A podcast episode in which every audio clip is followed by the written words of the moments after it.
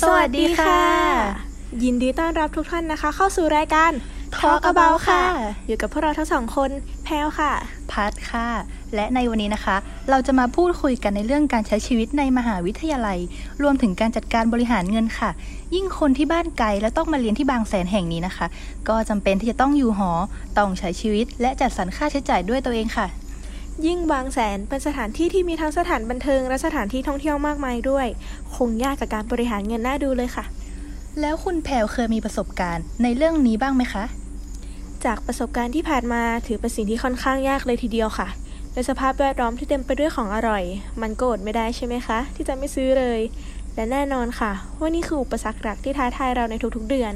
แล้วอย่างนี้เราจะทำอย่างไรล่ะคะเพื่อให้เรามีเงินพอใช้ในแต่ละเดือน มีวิธีอะไรที่พอแนะนำคนที่กำลังฟังอยู่ได้บ้างคะ ก็คงต้องเป็นการทำกับข้าวกินเองที่หอ ประหยัดค่าใช้จ่ายในการออกไปกินด้านนอก ซื้อของตุนไว้ให้กินได้หลาย ๆ วัน พยายามประหยัดค่าน้ำค่าไฟใช้ให้มันพอดีมากที่สุด เก็บออมเงินเท่าที่พอทำได้ ซื้อสิ่งของที่จำเป็นมากกว่าซื้อสิ่งของที่อยากได้ สั่งสรรค์กับเพื่อนๆให้พอประมาณและไม่หนักเกินไป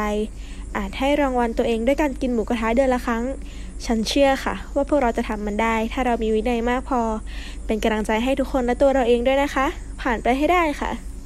หมูกระทะเดือนละครั้งนี่ยากมากเลยนะคะ คุณแพลวจะอดใจยังไงไหวคะเนี่ย ยังไงก็สู้สู้นะคะ ทุกคน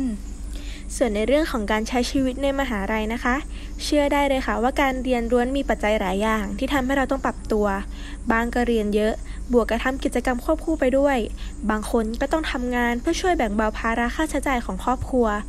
อาจส่งผลให้เหนื่อยล้าและท้อได้ หากไม่มีการแบ่งเวลาที่ชัดเจนค่ะ เราทุกคนมี 24 ชั่วโมงเท่ากันค่ะ แต่สร้างให้เกิดประสิทธิผลได้ต่างกัน ทักษะในการบริหารจัดการเวลาจึงเป็นสิ่งที่สำคัญมากๆเลยค่ะ ซึ่งแสดงให้เห็นถึงความรับผิดชอบในหน้าที่ ช่วยให้มีชีวิตที่ work life balance มีเวลาพักผ่อนมากขึ้นในขณะที่ยังดำเนินทุก ๆ กิจกรรมได้อย่างลงตัวค่ะแล้ววันนี้นะคะ เราก็มีวิธีการบริหารเวลาในการใช้ชีวิตในมหาลัยการให้มีประสิทธิภาพมาบอกด้วยค่ะ ว่ายังไงบ้างคะคุณพัฒ อย่างแรกเลยนะคะ เราต้องลิสต์งานที่ต้องทำในแต่ละวัน และจัดลำดับความสำคัญค่ะ เช่น เวลานี้ต้องไปเรียน เวลานี้ต้องทำกิจกรรม เวลานี้ต้องทำงาน การทำแบบนี้นะคะ จะช่วยให้เรามองเห็นภาพรวมกิจกรรมของตัวเองในแต่ละวันมากขึ้นทำให้สามารถแบ่งเวลาได้อย่างเหมาะสมด้วยค่ะ ต่อมานะคะก็คือการจัด time boxing ค่ะ การทำแบบนี้จะเป็นตัวช่วยในการตัดสินใจว่าต้องทำอะไรต่อไป